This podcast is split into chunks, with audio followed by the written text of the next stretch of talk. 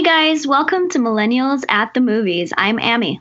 And I'm Novi, and we love movies.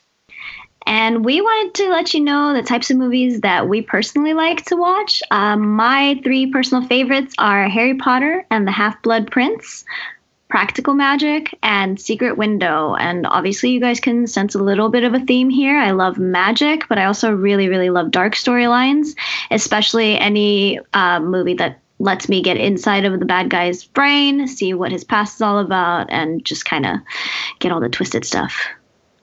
And some of my favorites are Bye Bye Birdie, Mystery Men, and Scooby Doo. No genre, rating, or decade is off limits for me. I love everything. Uh, and so you guys can actually join us every two weeks for reviews that are full of spoilers. So if you don't want those, definitely don't listen until you've seen the movie.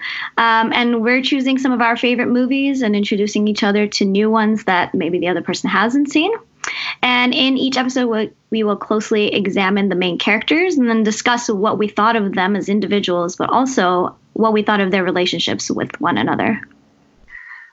We're also going to talk about some of the best and worst scenes in the film, give you our rankings versus the rankings of the critics, and let you know where you can watch along with us.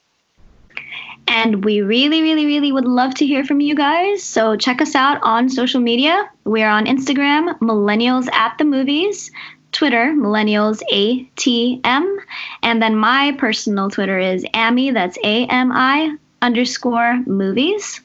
And mine is cantaloupe underscore eyes, like the fruit. Thanks for listening. Bye.